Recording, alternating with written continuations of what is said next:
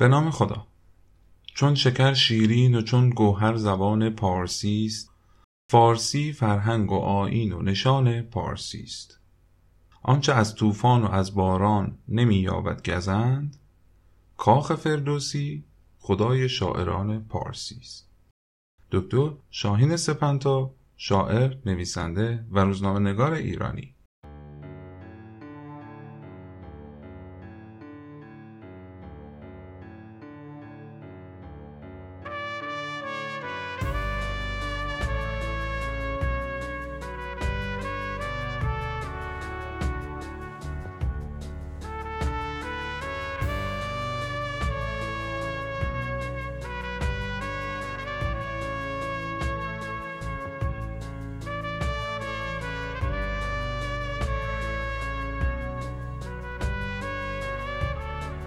سلام. به زنگ تفریح فصل دوم پادکست تاریخ از بیخ خوش اومد. این بخش در نیمه دوم مهر سال 1400 ضبط و منتشر میشه. همونطوری که قبلا گفتم توی این پادکست هدفم اینه که بجز تاریخ قصه و داستان همسو با جریان پادکست رو هم جمع کنم و براتون بازگو کنم البته یه قصد دیگه هم دارم. اونم اینه که می‌خوام افراد بولد و مهمی که در زمانهای مختلف تاریخ زندگی می‌کردن و وقتی که به جریانات هم دوره به اونها می‌رسیم اطلاعات کاملتری ازشون پیدا کنم و بیارمشون تو پادکست. این قسمت های مشاهیر رو قصه ها رو هم به عنوان یک زنگ تفریح ما بین بخش های حرف است منتشر می‌کنم. امیدوارم که توی هدفم موفق باشم و بتونم انجامش بدم و همینطور شما عزیزان هم خوشتون بیاد. بعد از داستان زریادرس و اوداتیس یا همون زریر و آتوسا که آخر فصل قبل تعریف کردم گفتم که داستان کتایون و گشتاس به شاهنامه برگرفته شده از همین قصه هستش. در ضمن درسته که فردوسی مورخ نبوده ولی خیلی جاها داستانها و روایتاش از جریانات واقعی گرفته و خیلی هم از شخصیت های فردوسی با یک تغییر نام واقعی بوده. و محققان و مورخان تاریخی خیلی از شاهنامه کمک گرفتن. پس فکر می‌کنم اینجا یک کم هم بریم در مورد فردوسی و شاهنامه صحبت بکنیم. دور از لطف نباشه. البته نباید از اقرا کردن فردوسی و به شکل افسانه در آوردن داستاناش هم غافل بشیم. وقتی اومدم شاهنامه رو گرفتم دستم رو شروع کردم به خوندن. فهمیدم که توی خوندن شعر و تفسیرش خیلی ضعیف هستم. عملا تعطیلم و واقعا مستصل شدم که چیکار کنم. چون قول داده بودم که این داستان شاهنامه رو بیام بگم. به همین خاطر از همسرم خواهش کردم که کمکم کنه. ایشون هم محبت کردن و این داستان شاهنامه رو کامل برام به صورت آمیانه تغییر دادن. الحق و الانصاف به نظرم خیلی خوب این کار رو انجام داده. ولی خیلی جاها معتقد بود که واقعا این شعرها و سروده های فردوسی خیلی قشنگه و حیفه که اصل شعر خونده نشه. چون باز هم حتی توی از رو خوندن شعرم ضعیف بودم از خودشون تقاضا کردم که اون جاهای نظم و شعر که توی این قسمت پادکست هست رو زحمت خوندنش رو بکشن. و بعد از کلی اصرار قبول کرد حالا تمام بخش های روایی داستان رو خودم گفتم ولی قسمت های شعر رو ایشون زحمتش رو کشیدن که این قسمت رو با هم ضبط کردیم. قبل از شروع داستان این توضیح رو بدم خدمتتون که توی داستان زریادرس و اوراتیس شخصیت اصلی داستان زریر بود. برادرش گشتاس هم نقش دوم داستان رو داشت. ولی همونطوری که گفتم چون این داستان دهان به دهان روایت می شده بعد از گذشته چندین سال جای زریر و گشتاس توی شاهنامه عوض شده و نقش اصلی داستان شاهنامه گشتاس هستش.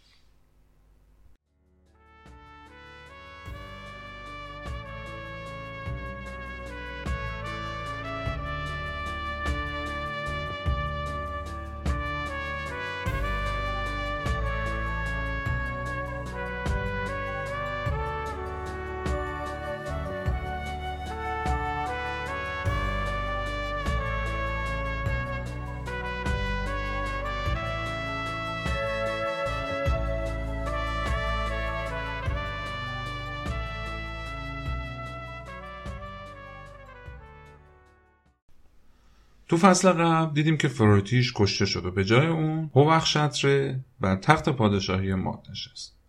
یونانیان و هرودوت به هوخشتره نام کیاکسار رو داده بودن. ولی از نوشته های بیستون فهمیدن که داریوش بهش گفته بوده هوخشتره. خلاصه فردوسی هم این کیاکسار رو به فارسی تغییر داده و شده کیخسرو که معادل اساتیری هوخشتره در هماسه های ایرانی بوده. از اینجا به بعد دیگه تمام حرفای فردوسی هستش که براتون تعریف می‌کنم. کیخسرو طبق گفته های فردوسی فرزند سیاوش و فرنگیز و همینطور نواده کیکاووس و افراسیاب بوده. اون در دیانت و شهامت سرآمد همه پادشاهان کیانی هستش و نماد شاهنشاه آرمانی بوده. بعد از 60 سال فرمان روایی و پادشاهی پر از پیروزی و سربلندی برای ایران کیخسرو تصمیم می‌گیره از تخت پادشاهی بیاد پایین و گفته شده که اون خودش رو توی آب روشن شستشون میده و به همراه سی نفر از پهلوانهای سپاهش برای عبادت به کوهی میرن که همونجا هم ناپدید میشن. حالا شاید هم عمر جاویدان پیدا می‌کنه. بعد از سالها بین مردم این چه افتاد که اون کوهی که کیخسرو ازش رفته بالا و با پهلوانا با سی تا پهلوان همراهش توش ناپد شده همین کوه دنا بوده. امروز هم این شهر سی سخت که در نزدیکی اونجا هستش به خاطر همین جریان شاهنامه و سی تا پهلوان همراه کیخسرو این اسمش گذاشته شده. بعد از کیخسرو لوهراس به تخت پادشاهی میشینه و قول میده که همون راه و روش کیخسرو رو ادامه بده.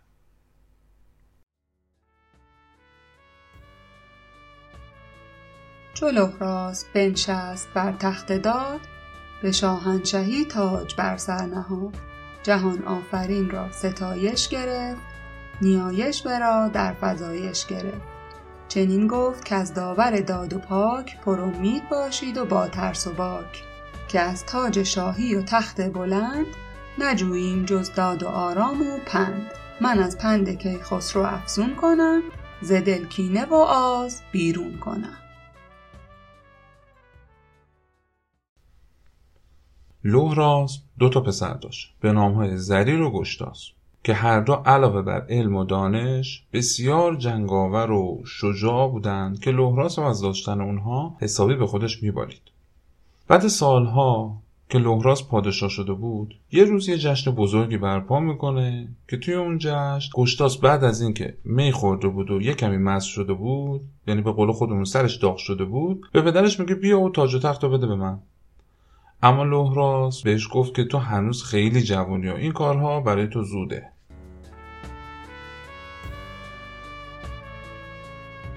به گوشتاسب گفت ای پسر گوش دار که تندی نخو باید از شهریار. جوانی هنوز این بلندی مجوی سخن را بسنج و به اندازه گوی.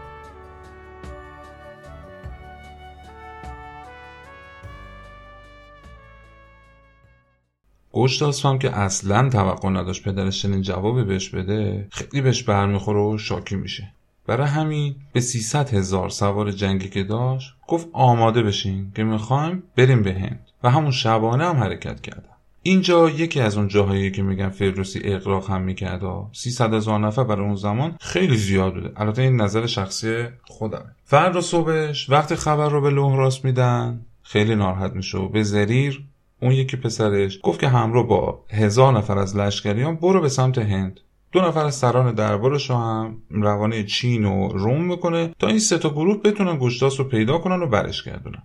گشتاس تو را وقتی به کابل می‌رسه کنار یه چشمه نشسته بود و داشت استراحت می‌کرد که همونجا زریر بهش می‌رسه. زریر سپه بود به پیش سپاه چو باد دمان اندر آمد ز جهان آفرین را ستایش گرفت به پیش برادر نیایش گرفت.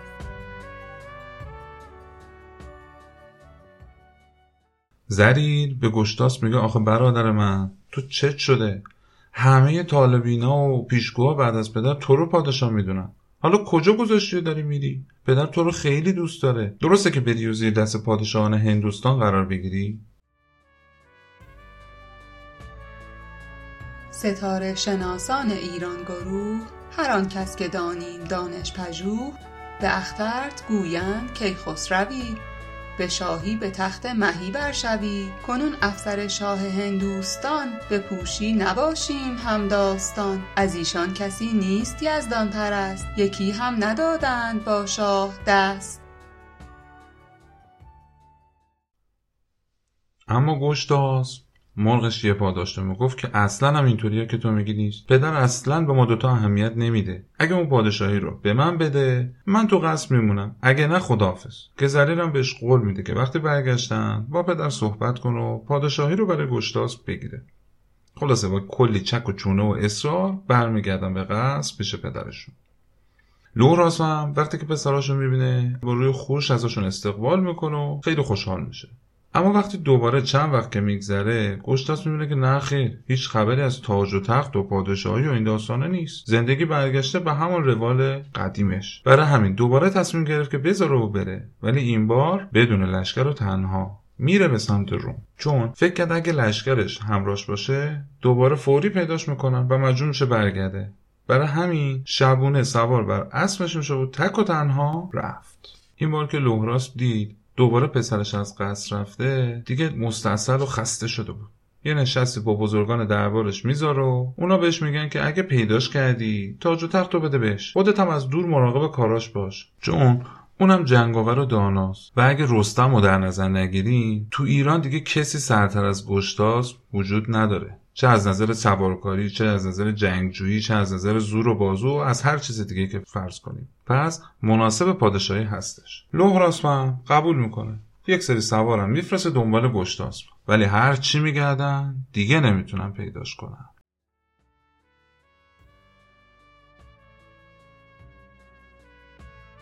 شب تیره شب دیز لهراسپی بیاورد با زین گشتاسپی ز دینار و از گوهر شاهوار بیاورد چندان کش آمد به از ایران سوی روم بنهاد روی به دلگاه جوی و روان راه جوی. پدر چون ز گشتاسپ آگاه شد بپیچید و شادیش کوتاه شد. فرستاد لهراسپ چندی مهان به جستن گرفتند گرد جهان. برفتند و نومید باز آمدند که با اختر دیرساز آمدند.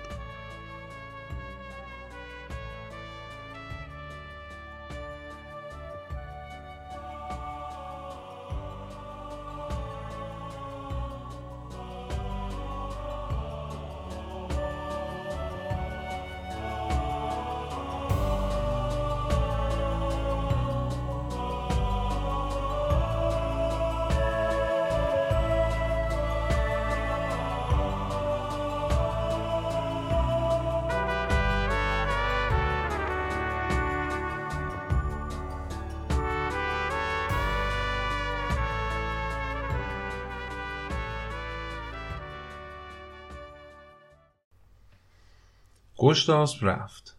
رفت و رفت تا به دریا رسید. وقتی رسید به دریا از یک جوانمردی به نام هیشوی کمک خواست تا اونو به اون طرف آب ببره. هیشوی هم بهش کمک کرد و اونو به اون طرف دریا برد و رسوندش به شهر روم.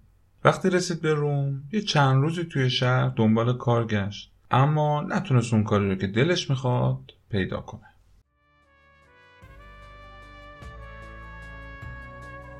همی گشت یک هفته بر گرد روم. همی کار جستن در آباد بوم.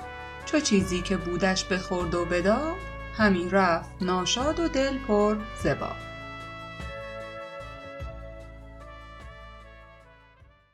گشتاس همینجور که دیگه داشت تو شهر واسه خودش قدم می‌زد از کنار ایوان قیصر رد شد و گفت بذار شانس خودم رو امتحان کنم. این نکترم اینجا بگم. به پادشاهان امپراتوری روم شرقی و بعد از اونم به امپراتوری آلمان قیصر گفته می شده خلاصه گشتاس رفت داخل قصر رو رفت پیش دبیر اعظم دربار.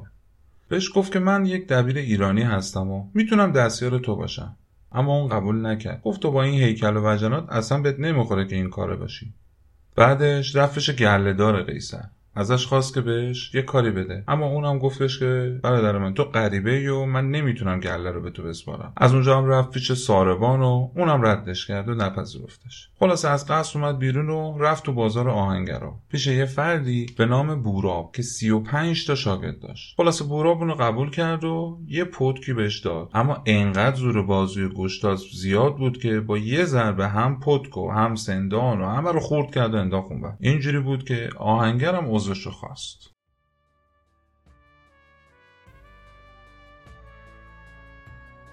یکی نامور بود بوراب نام.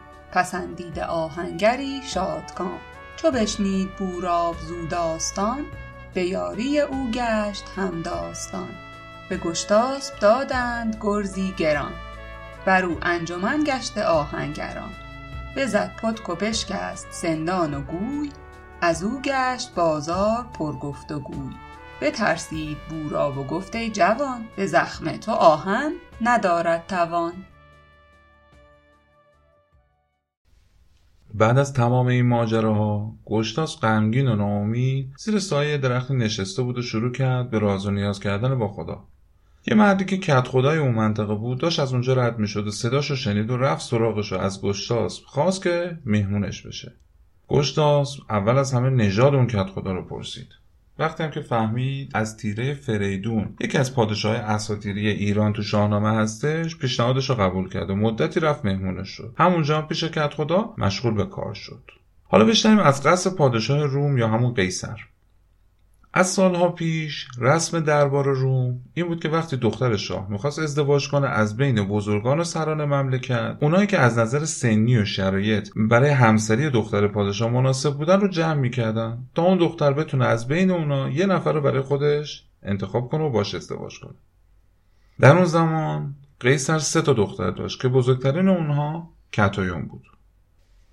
این کتاین خانم ما یه شب تو خواب یه مردی رو می‌بینه و مطمئن میشه که بهترین فردی که بخواد باش ازدواج بکنه همون مردیه که تو خواب دیده و کلی هم عاشقش میشه. فردای اون روز قرار بود که مراسم خواستگاری و انتخاب همسر کتایون برگزار بشه. صبح اون روز کتایون به مراسم انتخاب همسر میره. قیصر هم دستور داد که همه نامدارای روم و اونایی که سرشون به تنشون میارزیده به اون مجلس بیان. همه هم به امید اینکه با دختر پادشاه ازدواج بکنن جمع شدن. کتاین هم هر چی گشت نتونست اون کسی رو که تو خواب دیده بود و بین اون آدما پیدا بکنه حسابی هم ناراحت شد و زد زیر گریه. پس پرده قیصران روزگار سه بود دختران در جهان نام داد. کتایون چنین دید یک شب به خواب که روشن شدی کشور از آفتاب. به شبگیر چون بردمید آفتاب سر نامداران برآمد ز خواب. کتایون بشد با پرستار شست. یکی دسته گل هر یکی را به دست. همی گشت چندان کش آمد ستوه. پسندش نیامد کسی زان گروه.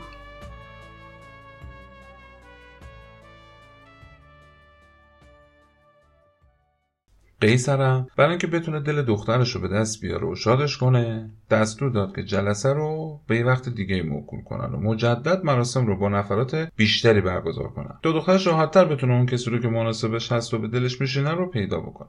برای دوم مجلس دیگه همه اومدن. از جمله همون کت خدایی که گشتاس پیشش زندگی می‌کرد. اونم با گشتاس اصرار کرد که تو هم بیا بریم. تا با دیدن قصر و جشن یکم دلت باز بشه و از این حالا هوا بیای بیرون. خلاصه گشتاسون قبول می‌کنه که بره به مراسم. اما همین که وارد مجلس شد و کتاین چشش به گشتاس افتاد یاد خوابی افتاد که دیده بود. دوید پیش باباشو گفتش این همون کسیه که من میخوامش. قیصر رومم حسابی عصبانی شد. به کتاینم گفت من دخترم رو به این بی اصل و نسب نمیدم. اگرم اصرار کنی سر هر دوتاتون رو می‌برم. منظورش همون گشتاس رو کتاین بوده. اما اسقف یا همون دبیر اعظم دربار که تو ادیان مسیحی به کشیش اعظم که در امور حکومتی هم سمتی داشته اسقف می‌گفتن. به پادشاه گفت که آین نیاکان از اول همین بوده و بهتره که تو هم همین روش عمل کنی و سرپیچی نکنی وگرنه عواقب خوبی برات نداره. خلاصه بعد از اینکه قیصر حرف اسقف رو میشنوه با ازدواج این دوتا موافقت می‌کنه ولی یه شرطی می‌ذاره واسهشون. میگه اگه می‌خوایم باشه با هم ازدواج بکنید ولی باید از شهر رو از قصد بریم بیرون. هیچی هم بهتون نمیدم از این طرف گشتاس متعجب و هاج و واج میمونه. به قول خودمون کف می‌کنه. به کتایان گفت چرا من؟ من نمی‌تونم برای چیزی فراهم کنم. با من زندگی کنید زندگی سختی خواهی داشت. اما کتایان رو حرفش صف وایسا و به همراه گشتاس به خونه اون کت خدا رفتن و با خودش یه گوهری داشت که اون رو فروخت و وسایل اولیه زندگی رو تهیه کرده.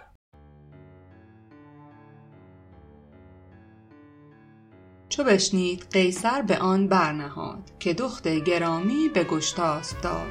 بدو گفت با او برو همچنین نیابی ز من گنج و تاج و نگین. چو گشتاسپ آن دید خیره بماند. جهان آفرین را فراوان بخواند. چنین گفت با دختر سرفراز که ای پروریده به نام و به ناز ز چندین سر و افسر نامدار چرا کرد رایت مرا خواستار؟ کتایون بدو گفت که ای بدگمان مشو تیز با گردش آسمان. چو من با تو خرسند باشم به بخت تو افسر چرا جویی و تاج و تخت؟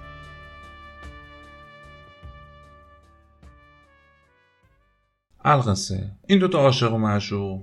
که البته کتایا معشوق بود ولی گشتاس عاشق نبود. ولی خب دیگه هر کسی جای اون بود عاشق می‌شد دیگه بعدش.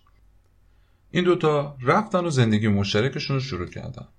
گشتاس هم برای گذراندن زندگی به شکار می‌رفت. از این طریق هم یه زندگی به قول خودمون بخور نمیری و دست و پا کرد. یه روز اتفاقی به هیشو برمیخوره هیشو رو می‌بینه. یادتون هستی که هیشو؟ همونی جوانمردی بود که گشتاس و با قایق از دریا رد کرده بود. خلاصه اینکه این دوتا یعنی گشتاس و هیشوی هم با هم دوستای خیلی صمیمی میشن.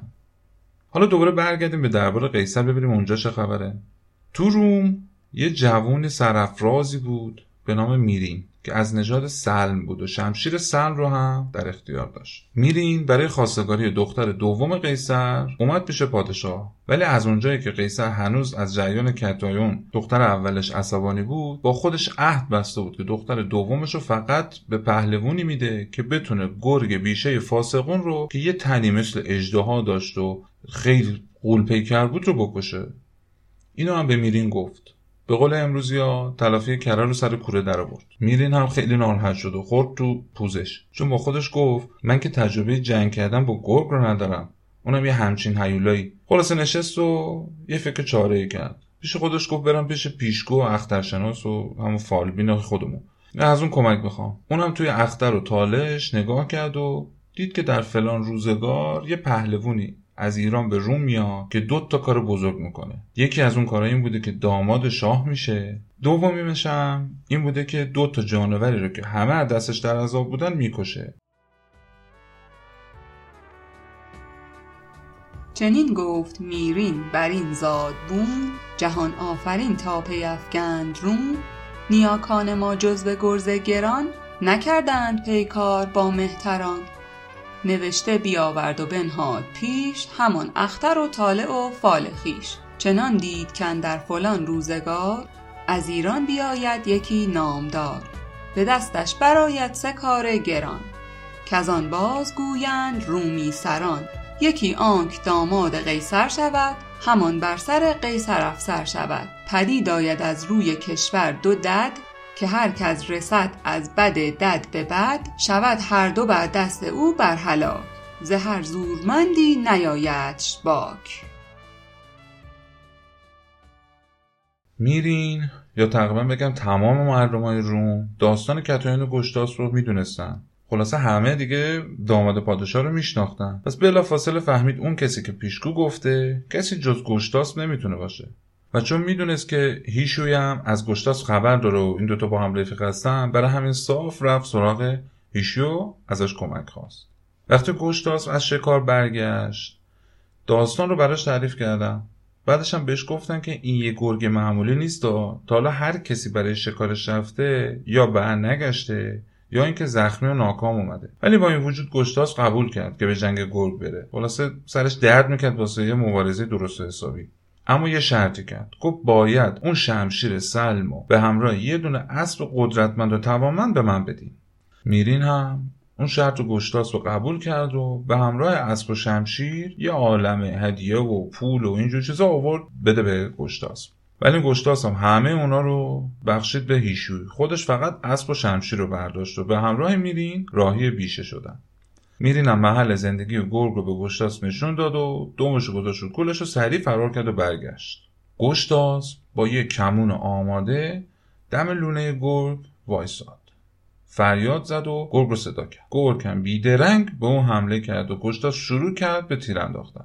اول اصلا به گرگ زخمی شد و افتاد رو زمین. ولی این پایان داستان نبود. دوباره گرگ بلند شد و این دفعه اون چنان ضربه ای به این اسب بیچاره گشتاس زد که شکمش پاره شد و مرد. اینجا بودش که گشتاس اون شمشیر رو کشید و یه ضربه ای به سر گرگ زد که کلا اون رو به دو نیم تقسیم کرد. عجب ضربه درست گرگ یه حیوان معمولی نبود ولی گشتاس هم یه آدم معمولی نبود. ضربه که تو اون کارگاه آهنگری با پتک به سندان زده بود و باعث خورد شدن هر جای اونها شده بود که یادتون هست. اینجا هم یه دونه از اون ضربا به گرگ بیچاره زد. بعد هم دو تا دندونای از گرگ و برداشت و رفت.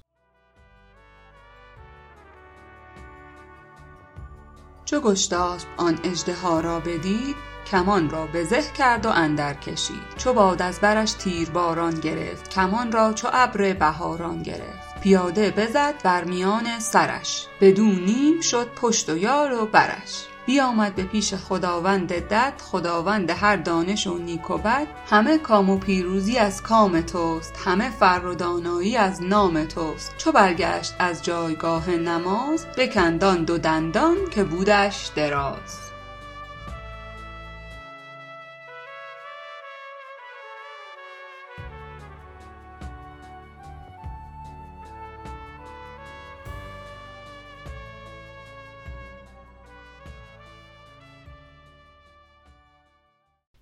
از اون طرف میرین و هیشوی منتظر گشتاس بیرون بیشه نشسته بودن. و تمام فکر و ذکرشون پیش گشتاس بود و با خودشون می‌گفتن الان دیگه حتما گرگه گشتاس رو دریده و کشتتش.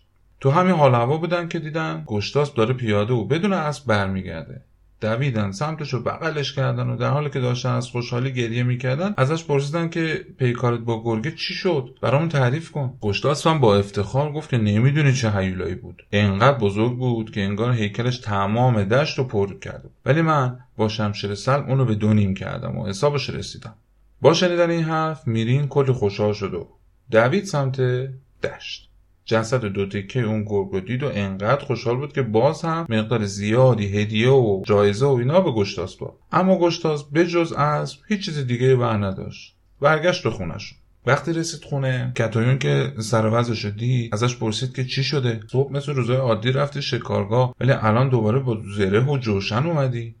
گشتاسان گفت از شهر خودم یه فردی اومده بود که از دوستان قدیمم بود و اینا رو برام سوقاتی آورده بود. کتایون هم دیگه بهش گیر نداد و پیگیرش نشد. شب که خوابیده بودن گشتاس خواب نبر خودش رو با گرگ می‌بینه و نیمه شب خیلی آشفته از خواب میپره. کتایون هم وقتی می‌بینه وضعیت گشتاس رو ازش می‌پرسه که چی شده. اونم که ظاهرا دلش تنگ شده بوده واسه کشور خودش و واسه ایران و اینا برمیگرده میگه که خواب پادشاهی و تخت پادشاهی خودم رو دیدم. کتاین اینجا می‌فهمه که بله این آقا از نژاد شاهان و بزرگانه. و این رو مخفی کرده و چشداشتی هم به دستگاه قیصر نداره. گشتاس هم به صورت سربسته جریان رو برای کتاین تعریف می‌کنه. بهش میگه که باشو بیا بریم با هم به کشور من. تا تو ببینی من کی هستم و جایگام چی بوده. کتاین هم که حالا خبر نداشته که واقعا این شاهزاده بوده و اینا بهش گفته حالا صبر کن. حالا وقت هست. بعدم میریم.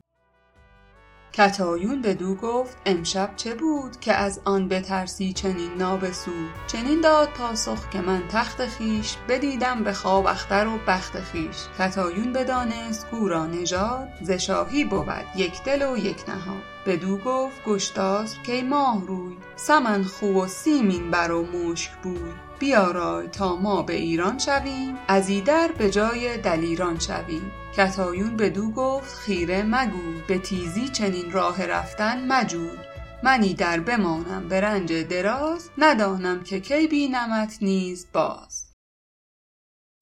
حالا از اون طرف میریم میره به قصر قیصر و بهش میگه که چه نشستی اینجا؟ من گرگ رو کشتم و دیگه نمی‌تونه به کسی آسیب برسونه. اون چنان شمشیری روش کشیدم که نصف شد. اگر باور نداری بیا بپیشه تا به شاشای خودت ببینی. اینو که گفت گل از گل قیصر شگفت و اینقدر خوشحال شده بود که دستور داد بسات بزم رو از قصر ببرن کنار دشت و اونجا حسابی سنگ تموم گذاشت. وقتی هم که اونجا رسیدن بعد از دیدن جسد گرگ که واقعا هم مثل اجدا بود اینقدر ذوق کرد که مثل بچه ها دست می‌زد و هورا می‌کشید. فورا هم دبیر دربار را احضار کرد و گفت دختر وسطی رو به عقد میرین در بیارین. بعدش هم یه عالم نامه برداشت و نوشت به شهرهای اطراف و گفت که پهلوان میرین روم رو از شر گرگ خلاص کرده. بعد از چند وقت برای دختر کوچیک پادشاه یه خواستگار پیدا شد که یه فردی بود به نام اهرن. این آقا برای قیصر پیام فرستاده که من خواهان دختر سومت هستم. اگر هر جورم بخوای حساب کنی من از میرین داماد دوم تو سرم. چه از نظر ثروت چه از نظر نژاد یا هر چیز دیگه. قیصرم اینطوری جوابشو داد که تو مگه شرط و شروط منو نشنیدی؟ اگه واقعا خواهان دختر من هستی تو هم باید مثل میرین یه کار بزرگی انجام بدی. توی کوه سقیلا یه اجدهایی هست که همه از دستش تو عذابن برو اونو بکش و بعد بیا اینجا. اهرنم قبول کرد و راه شد. گفت هر جوری خلاصه وقتی میرین تونسته این کارو بکنه منم می‌تونم این کارو بکنم. زمیرین یکی بود کهتر بساد ز گردان رومی برآورده یال فرستاد نزدیک قیصر پیام که دانی که ما را نژاد است و نام. به من ده کنون دختر کهترت به من تازه کن لشکر و افسرت. چنین داد پاسخ که پیمان من شنیدی مگر با جهانبان من؟ چو میرین یکی کار باید کرد از آن پس تو باشی ورا هم نبرد اگر کم کنی اژدها را ز سپارم تو را دختر و گنج و بوم. چنین داد پاسخ که فرمان کنم بدین آرزو جان گروگان کنم.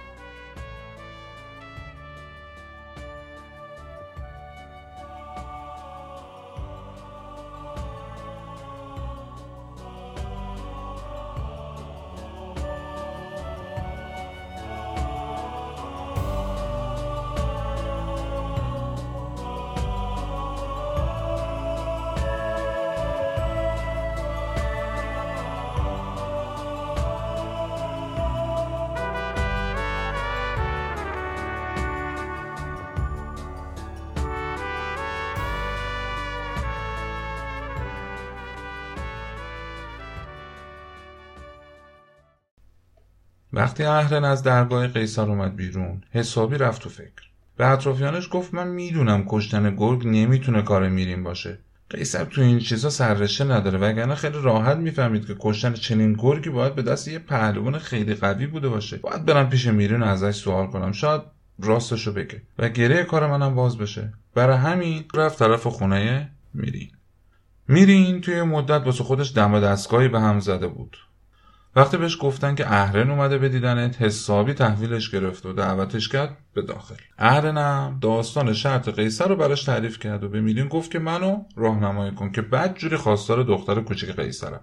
وقتی این سوال رو پرسید میرین اول یه مکسی کرد و با خودش فکر کرد. چیکار کنم؟ راستشو بگم. یا دروغ بگم و دکش کنم؟ اگه راستشو بگم که دیگه این راز پنهان نمیمونه و برملا میشه. ولی اگرم دروغ بگم این آدمی که من می‌بینم به این راحتی و ولکن معامله نیستش. بعد از کلی فکر به این نتیجه رسید که بهتر حقیقت رو به اهرم بگم. تا اینطوری یه شریک جرمم برای خودم پیدا می‌کنم. بعدش هم گشتاسب اجده رو که وقتی کش دوتایی با هم سر گشتاسب می‌کنیم زیرا تا این یه راز مخفی برای همیشه بین خودمون باقی بمونه. برای همین بهرین گفت که قبل از اینکه جریان رو برای تعریف کنم باید قسم بخوره که به هیچ کس نمیگی و هرگز لب از لب باز نمی‌کنی. بعدش هم بعد از اینکه اهرن قسم خورد کل داستان رو براش تعریف کرد. یه نامه هم برداشت برای هیشوی نوشت و شهر ماوقع رو گفت. و خواست پیام رو به گشتاس برسونه تا مشکل اهرن هم حل بشه. چو خورد اهرنان سخت سوگند اوی بپذرفت سر تا سر آن بند اوی.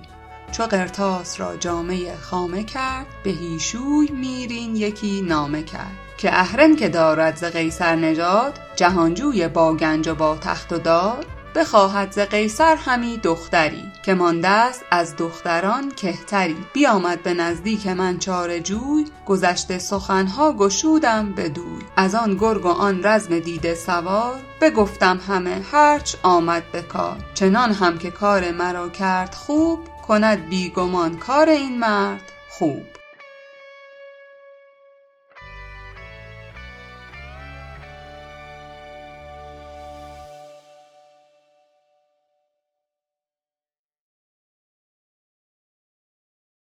اهرنم نامه رو گرفت و بردش پیش هیشوی لب دریا. هیشوی بعد از خوندن اون نامه شروع کرد به تعریف و تمجید کردن از گشتاس که تو نمی‌دونی این مرد عجب پهلوونیه حتما بهت کمک می‌کنم. امشب و پیش من بمون. فردا اون که اومد داستان رو براش بازگو می‌کنیم. فردا صبحش وقت گشتاس با اسبش اومد. هیشوی اول اهرن رو معرفی می‌کنه نام و نژادش رو به گشتاس میگه. بعد هم شرط قیصر رو مابقی داستان. بعدش هم گفتن که این اجده یه چیز عجیبیه ها. اولا غذاش کرکس های آسمان و نهنگ های دریاست و آتشی داره که هرچی جلوش باشه رو میسوزونه. مثل دفعه قبل گشتاس قبول کرد که بره به جنگ با اون اجده گفت برو برام یه اسبی با یه پوشش گبر رو برگستوان بیاد یعنی زره درست درمونی داشته باشه.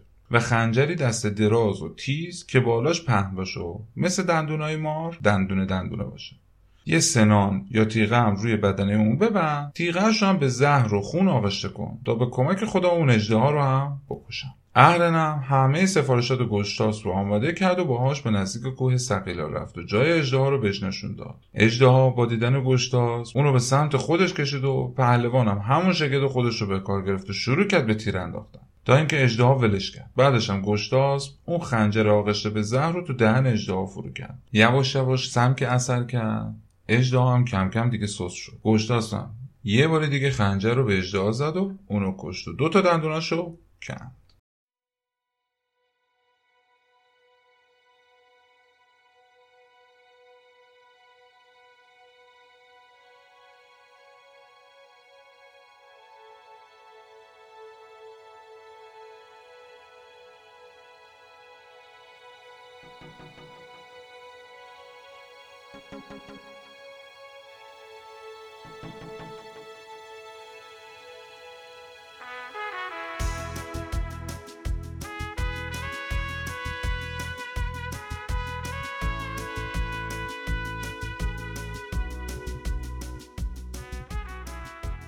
آن اژدها برز او را بدید به دم سوی خویشش همی در کشید چو از پیش زین اندر آویخت ترگ بر او تیر بارید همچون تگرگ سبک خنجر اندر دهانش نهاد ز نیکی دهش کرد یاد. به زهر و به خون کوه یکسر بشست همی ریخت زو زهر تا گشت سست. همی ریخت مغزش بر آن سنگ سخت ز باره درآمد گو نیکبخت. بکند از دهانش دو دندان نخست پس آنگه بیامد سر و تن بشست.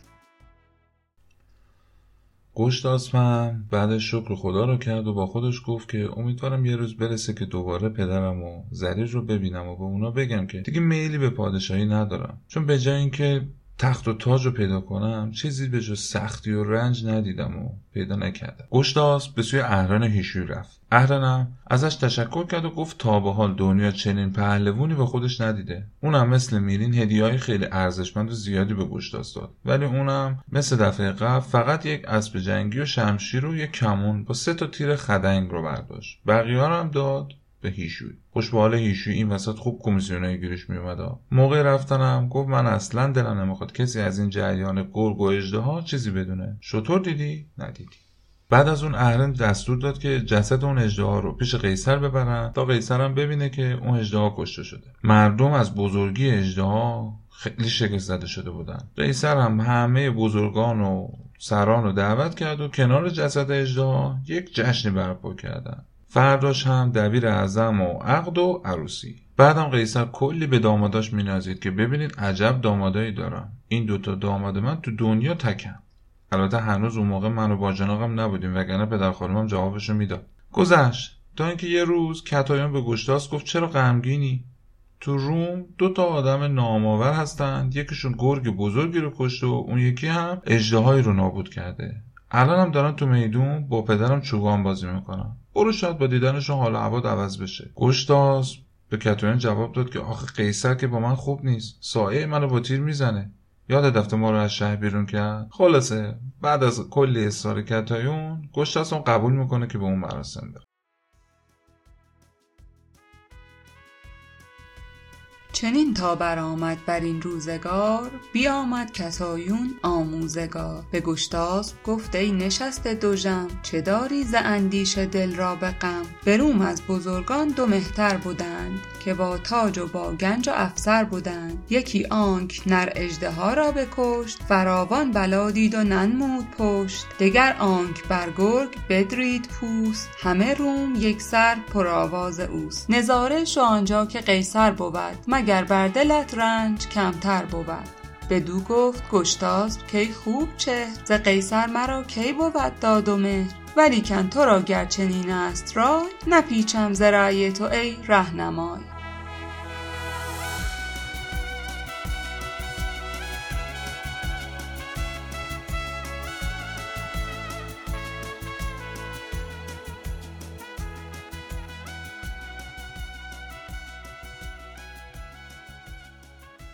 گشتار رفت به میدون بازی و از خدمتکاران گوی و چوگان خواست و شروع کرد به بازی.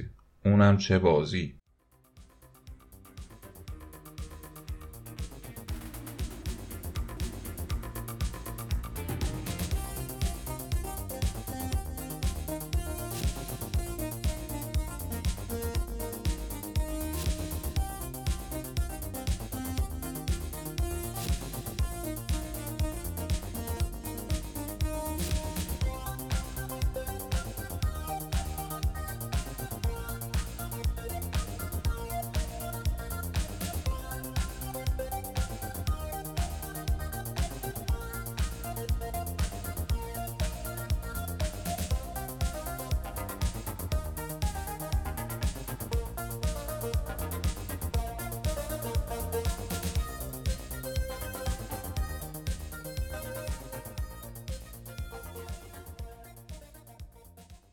اون چنون ضربه هایی به گوی می‌زد که کلا ناپدید می‌شد. همچین سوارکاری می‌کرد که همه حتی اهرن و میرین هم مات و مبهوت نگاش می‌کردن. خود قیصر هم شیفته و متحیرش شده بود. به اطرافیانش گفت عجب سوارکاریه عجب ضربه می‌زنه. من تا حالا چنین بازیکنی ندیدم.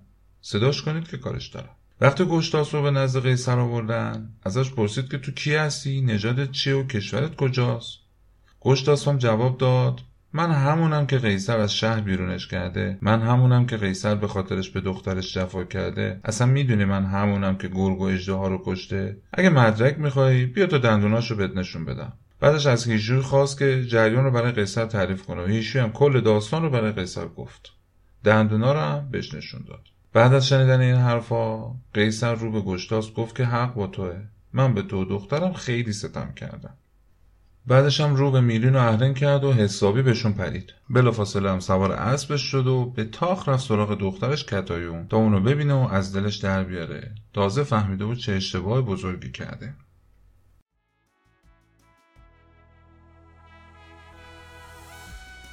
چو هیشوی شد پیش دندان ببرد. گذشته سخنها بر او برشمرد. به پوزش بیاراست قیصر زبان. بدو گفت بیداد رفته جوان کنون آن گرامی کتایون کجاست؟ مرا گر ستمکار خواند رواست. همانگه نشست از بر بادپای به پوزش بیامد بر پاک رای.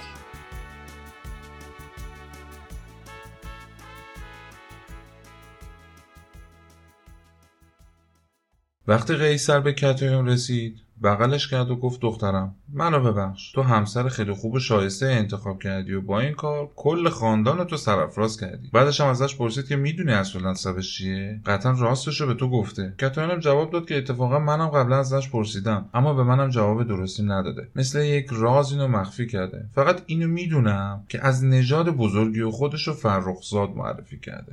روز بعد قیصر گشتاس رو دعوت می‌کنه پیش خودش. بعد هم اونو بوسید و نشوندش کنار تخت پادشاهیش. همه هم دستور داد که تا بهش کمربند و انگشتر رو تاج بدن. آخر سر هم به همه بزرگان گفت که از این به بعد باید فرمان فرخزاد که میشه همون گشتاس به خودمون رو مثل فرمان من اطاعت کنید. حالا اینجا بریم تو مرز خزر که اونجا زیر سلطه فردی بود به نام الیاس. الیاس مدام و پشت سر هم به رومیان آزار میرسوند و اذیتشون می‌کرد. این بار قیصر دیگه پشتش به فرخزاد گرم شده بود و به الیاس نامه می‌نویسه. میگه که دیگه اون روزگار آسایش تو به سر اومده.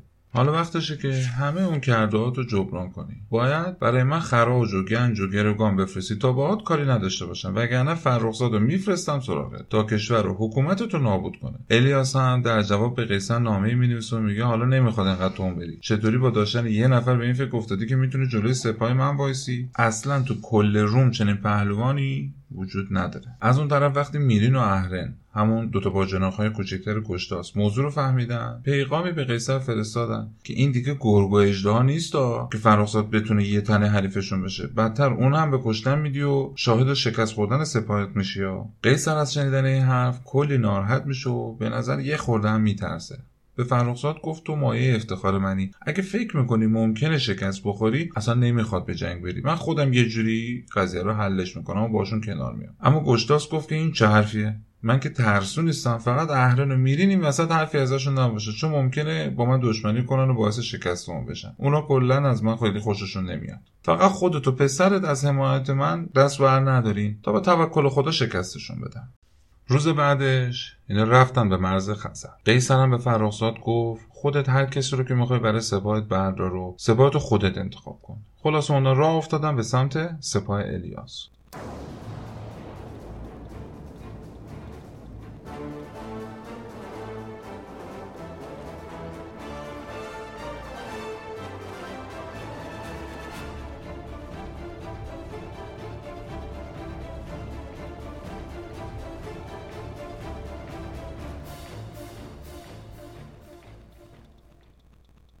وقتی الیاس اباحت و بروازی گشتاس رو دید یه سواری رو فرستاد سمتش برای مذاکره کردن باش بهش گفت که اینطور که معلومه تو تو سپاه روم تک هستی و از همه سرتری. اصلا چرا برای قیصر میجنگی؟ من آدم خطرناکی هستم و خیلی هم قویم. از پول و مقام و گنج هم هر چی بخوای بیشتر از قیصر بهت میدم. چرا به خودت سختی میدی و همش درگیر جنگ و این نمی‌خوای باشی؟ اگر قبول کنی که بیای با من باشی بهت قول میدم که یارت باشم و بقیه هم ازت فرمون ببرم. گشتاس در جواب بهش گفت که خیلی حرف می‌زنی ها. در مورد من چی فکر کردی؟ الان دیگه وقت جنگ و این حرفا دیگه فایده نداره. روز بعد قیصر لشکر رو آرایش کرد و اهرن و میرین رو کنار باروبونه سپاه خارج از میدان جنگ گذاشت. خودش سمت راست لشکر استاد و پسرش هم جناه چپ رو دست گرفت. سپاهیان ده نفر ده نفر با هم میجنگیدن. وسط میدون گشتاس مثل یه اجدها به الیاس حمله می‌کنه و بهش میگه که حالا وقتشه که هنراتو نشونم بدی. اونا به هم حمله می‌کنن و گشتاس با نیزه الیاس رو زخمی می‌کنه و میندازتش رو زمین. و اونو کشون کشون میاره جلو پای قیصر. خلاص اینکه جنگ رو با پیروزی تموم می‌کنن اگر تاب داری به جنگش بگوی وگرنه مبر اندر این آب رود. اگر جنگ او را نداری تو پای بسازیم با او یکی خوب رای. بدو گفت گشتاس کین جست و جوی چرا باید و چیست این گفت و گوی چو من باره اندر جهانم به خاک ندارم ز مرز خزر هیچ باک. ولیکن نباید که روز نبرد ز میرین و اهرن بود یاد کرد. چو گشتاس الیاس را دید گفت که اکنون هنرها نباید نهفت. از آن لشکر الیاس بگشاد شست که گشتاس را برکند کار پست. بزد نیزه گشتاس بر جوشنش بخست آن زمان کارزای تنش. ز پیش سواران کشانش ببرد بیاورد و نزدیک قیصر سپرد. بر قیصر آمد سپه تاخته به پیروزی و گردن افراخته. بعد از اینکه چند وقت از این پیروزی گذشت قیصر به گشتاس گفت من می‌خوام به سمت ایران یک قاصدی بفرستم و به لوهراز پادشاه ایران بگم که اگه می‌خوای بر تخت پادشاهی خودت بشینی باید به من خراج پرداخت کنی. گشتاس جواب داد که فرمانروا شما هستی و هر تصمیمی بگیری. درسته. قیصر هم یکی از نزدیکانش که کاملا بهش اطمینان داشت به نام قالوس رو به ایران فرستاد و به لوهراز گفت که اگر از این به بعد به من خراج پرداخت نکنی من فرخزاد رو به سوی ایران میفرستم تا تمام ایران رو نابود کنه. لوهراز با اینکه خیلی ناراحت شد اما دستور داد که از فرستاده به خوبی پذیرایی کنه. بعد قالوس رو به همراه زریر فرا خوند به قالوس گفت از تو یه سوالی می‌پرسم می‌خوام عین حقیقت رو بگی. روم از همه کشورهای تو این دوره برا ضعیفتره. حالا چی شده که شاخ شده و از ما باج می‌خواد؟ قالوس هم گفت که من تو زندگیم به جز حرف راست چیزی نگفتم. برای همینم هستش که مورد اطمینان قیصر هستم. جدیدا یه جنگاور پهلوونی داماد قیصر شده و شهر رو از دست گرگ و اژدها خلاص کرده. میشه گفت که الان توی شکار و رزم از همه آدما سر هستش. لوهراس یه مکسی کرد. پرسید ببینم اون جنگجو که میگی چه قیافه ای و هیکلش چجوریه؟ قالوس جواب داد از لحاظ قیافه و ادب و هیکل درست مثل پسر شما جناب زریر هستش. دقیقا مثل سیبی که وسط بدونیم شده. لوهراس با شنیدن این حرف خوشحال شد و کلی هدیه و پول به قالوس بخشید ولی چیزی بروز نداد و تابلو نکرد. به قالوس گفت برو به قیصر بگو که سپاه ایران برای جنگ عازم روم میشه. بعد از اینکه قالوس رفت لوهراس به زریر گفت که من مطمئنم این پهلوان که تو لشکر روم هستش کسی نیست جز برادرت گشتاس بدون معطلی و تیز تخت و کفش زرین و درفش کاویانی و تاج و بعد رو برو بده به گشتاس و از طرف من بهش بگو که پادشاهی ایران منتظرته. فقط کسی نباید متوجه بشه ها. تا حلب که یه شهری بود نزدیک روم با همون حالت جنگی برو همونجا خیمه بزن. زریر هم به پدرش گفت من چند تا از این بزرگان جنگجویان رو همراه خودم می‌برم. که اگه گشتاس رو دیدم که هیچی فرمان بردارش میشم. ولی اگه یه درصد اون پهلوان گشتاس نبود بتونم باش بجنگم. وقتی زریر به حلب رسید بند و بساتش رو همونجا پهن کرد و خیمه زدن. بعد سپاه رو به بهرام که یکی از فرمانده ها بود سپاه رو خودش به همراه پنج تا سوار ویژه رفت سمت قصر قیصر. سالار قیصر. برای قیصر خبر آورد که زریر برای دیدار اومده. هم وقتی این حرف شنید کلی خوشحال شد. ولی باز هم بروز نداد. بعد از اینکه زریر وارد شد قیصر از گشتاس پرسید که چرا ساکت یا حرفی نمی‌زنی؟ همون موقع زریر به جای گشتاس جواب داد که این پهلوانی که اینجا شما می‌بینید چون توی ایران از فرمان برداری خسته شده بود فرار کرده و اومده اینجا. حالا هم به همچین مقامی رسیده. پدرم لوهراس شا گفته که ما به هیچ کشوری و قومی ستم نمی کنیم. ولی با اون پیامی که شما برای ما فرستادین روم متعلق به ایران شده دیگه. آماده جنگ باشید که ایران مثل خزر نیست و منم مثل الیاس نیستم که به راحتی ازتون شکست بخورم. وقتی زریر از قصر رفت بیرون قیصر که دیگه حسابی نگران شده بود به فرخزاد گفت پس تو چرا ساکت بودی و هیچ حرفی نزدی؟ فرخزاد یا همون گشتاس به خودمون. جواب داد که راست می‌گفت. من قبلا در خدمت پادشاه ایران بودم. حالا بهتره که برم و باهاشون صحبت کنم. من زبان اونا رو بهتر بلدم. چو بشنید لهراس بگشا چه بران مرد رومی بگسترد مهر. فراوان برا بنده و بدره داد. ز درگاه برگشت پیروز و شاد. بدو گفت کاکنون به قیصر بگوی که من با سپاه آمدم جنگجوی. چو برخاست قیصر به گشتاسپ گفت که پاسخ چرا ماندی در نهفت؟ بدو گفت گشتاسپ من پیش از این ببودم بر شاه ایران زمین. همه لشکر شاه و آن انجمن همه آگهند از هنرهای من. همان به که من سوی ایشان شوم بگویم همه گفته ها بشنوم. برارم از ایشان همه کام تو درفشان کنم در جهان نام تو. بعد از اون گشتاس رفت به سمت سپاه ایران. تا با زری روبرو شد دو برادر همدیگر رو محکم بغل کردن. همه بزرگان و لشکریان هم دورشون جمع شدن و خدا رو شکر می‌کردن که گشتاس برگشت و بهش خوش آمدگویی می‌گفت. زریر گفت می‌دونی که پدر دیگه پیر شده. برای چی بر نمیگردی؟ تاج و تخت پادشاهی را پدر برای تو آماده کرده و برای اثبات حرفش هم تاج و گردنبند شاهی رو که همراهش بود به گشتاس نشون داد. گشتاس با دیدن اونا کلی خوشحال شد و تاج رو سرش گذاشت و همه بزرگان جمع بهش تبریک گفتن و اعلام فرمانبرداری کردن. گشتاس هم دید دیگه به به همه چی همونجوری که دلش می‌خواست شد قاصدی به سمت قیصر فرستاد و گفت بیا که من مشکل رو حل کردم. الان هم همه منتظر شما هستیم. وقتی قیصر رسید به اون اردوگاه ایرانیا و تاج روی سر فرخزاد دید اول حسابی تعجب کرد و حیرت زده شد. ولی بعد از شنیدن توضیحات فهمید که بله ایشون همون گشتاس پسر بزرگ لهراس هستش و در آغوش گرفت و بهش تعظیم کرد. بعدم رفت پیش کتایون و با هدای زیادی دخترش راهی کرد. از اون طرفم با احترام یه سری هدایا به گشتاس و بزرگان و سپاه ایران بخشید. خلعت اسب تازی خفتان هندی دیبای چینی پول تاج نگین و هر چیز دیگه که فکرشو بکنید خودشم تا دو تا منزل کتایون و گشتاس و سپاه ایران رو بدرقه کرد.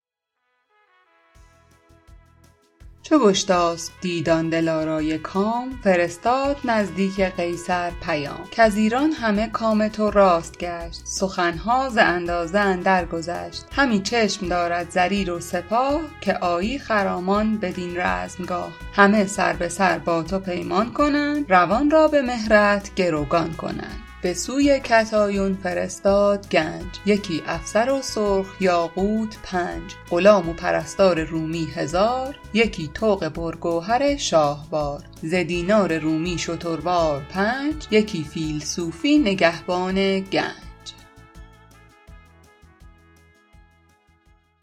وقتی گشتاس به ایران و پدرش رسید. هر دو از خوشحالی گریه می‌کردن و لوهراس به پسرش گفت که این تقدیر و خاص خدا بوده که تو این سختی ها رو ببینی. بعدش هم با خوشحالی اونو به قصد برد و خودش تاج و رو سرش گذاشت. در آخر هم چند تا توصیه بهش کرد و ازش خواست که سعی کنه عادل باشه و از خودش بدی به جا نذاره. دو شادمان گشت لهراسب شاه. بر او را نشاند از بر تخت و گاه. ببوسید و تاجش به سر برنهاد. همی آفرین کرد با تاج یاد. همه نیک بادا سرانجام تو مبادا که باشیم بی نام تو. که گیتی نماند همی بر کسی چو ماند به تن رنج ماند بسی. چنین است کیهان ناپایدار برو تخم بد تا توانی مکار. آخر سرم جالبه بدونید که لوهراس بعد از رها کردن پادشاهی به بلخ رفت که تو اون زمان برای یزدان پرستان حکم کعبه رو داشت. لوهراس لباس کهنه پوشید و تا سی سال بعد یعنی زمان مرگش اونجا تو پرستشگاه به عبادت مشغول بود. خب اینم از داستان گشتاس و کتایون و زنگ تفریح فصل دوم. امیدوارم که خوشتون اومده باشه و خوشحال میشم که نظرتون راجع به گذاشتن چنین قسمت هایی بین بخش های پادکست بدونم. پس منتظر پیامتون هستم.